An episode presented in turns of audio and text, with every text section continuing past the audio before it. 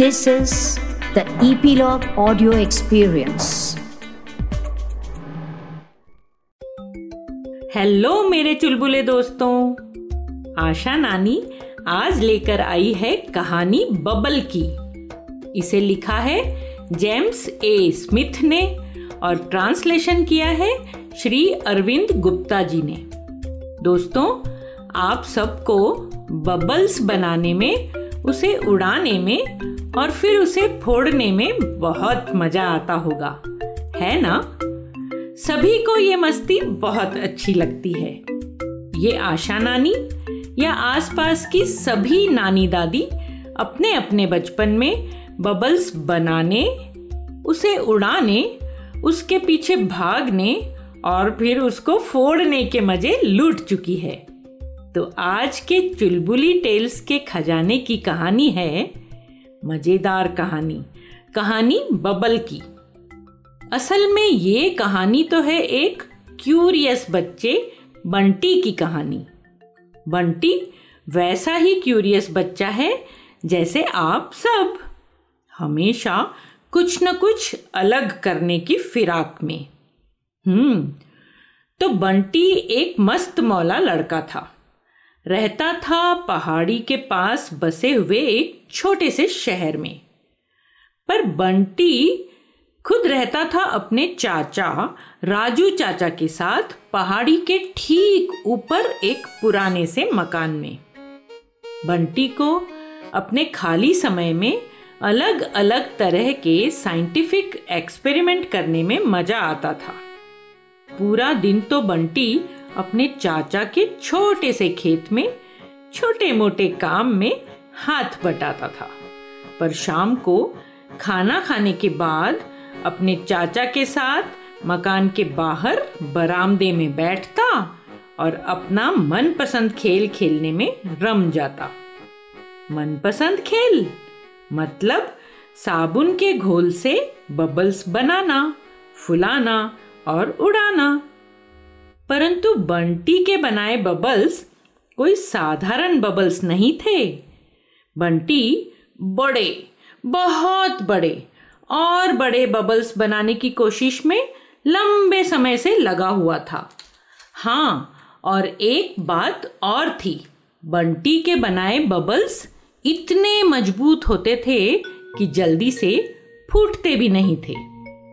असल में बंटी इन बबल्स के लिए एक खास तरह का, एक स्पेशल तरह का सॉल्यूशन तैयार करता था।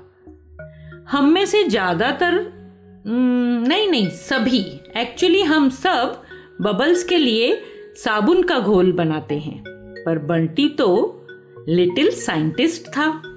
वह हर रोज अलग अलग सॉल्यूशन बनाता, फिर एक्सपेरिमेंट करता और ज़्यादा से ज़्यादा देर तक टिकने वाले बबल्स की जुगाड़ में लगा रहता।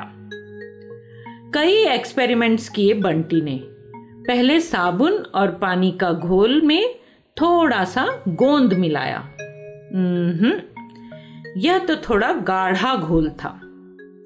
फिर रात को सोते समय आइडिया आया उसे और बिस्तर से कूद कर उसने उस घोल में थोड़ा सा कैरोसिन मिलाया। अब जो बबल बना, वो पहले से बेहतर था। एक और रात को उसने उसी घोल में साबुन का पाउडर मिलाया। और आश्चर्य, अब की बार उसका बबल दो फीट बड़ा बना, बड़ा। और पास ही बैठे चाचा की नाक से टकरा कर फूट गया। इससे बंटी का उत्साह तो बढ़ गया। उसने सोचा थोड़ा सा शैम्पू मिलाने से शायद कुछ और अच्छे बबल बने। और क्या बात है? सचमुच में इस बार के बबल्स गोल मटोल बने। नेक्स्ट डे के एक्सपेरिमेंट में बंटी ने घोल में कुछ रबर सीमेंट और थोड़ा सा गुड़ भी मिलाया। और अब की बार के बबल्स और ज़्यादा बड़े और ज़्यादा टिकाऊ बने। पर एक बात थी जाने क्यों सभी बबल्स जाकर चाचा से ही टकराते थे? और हर बार चाचा कहते, बंटी, एक दिन इन बबल्स के कारण तुम ज़रूर किसी मुसीबत में पड़ोगे।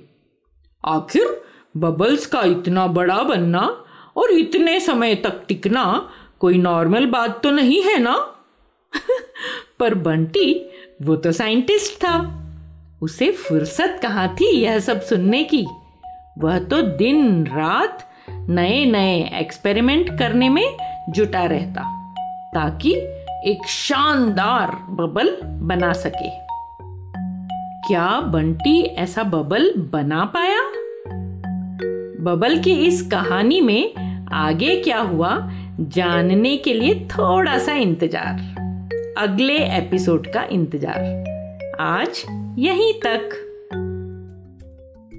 चुलबुली टेल्स की मज़ेदार कहानियों को सुनते रहने के लिए ईपीलॉग मीडिया वेबसाइट पर या अपने फेवरेट स्ट्रीमिंग ऐप, जैसे कि Jio Saavn, Gaana, Google podcast, Spotify, ज़रूर सब्सक्राइब करें, ताकि आपको हमारी नई कहानियों की नोटिफिकेशन मिलते रहे।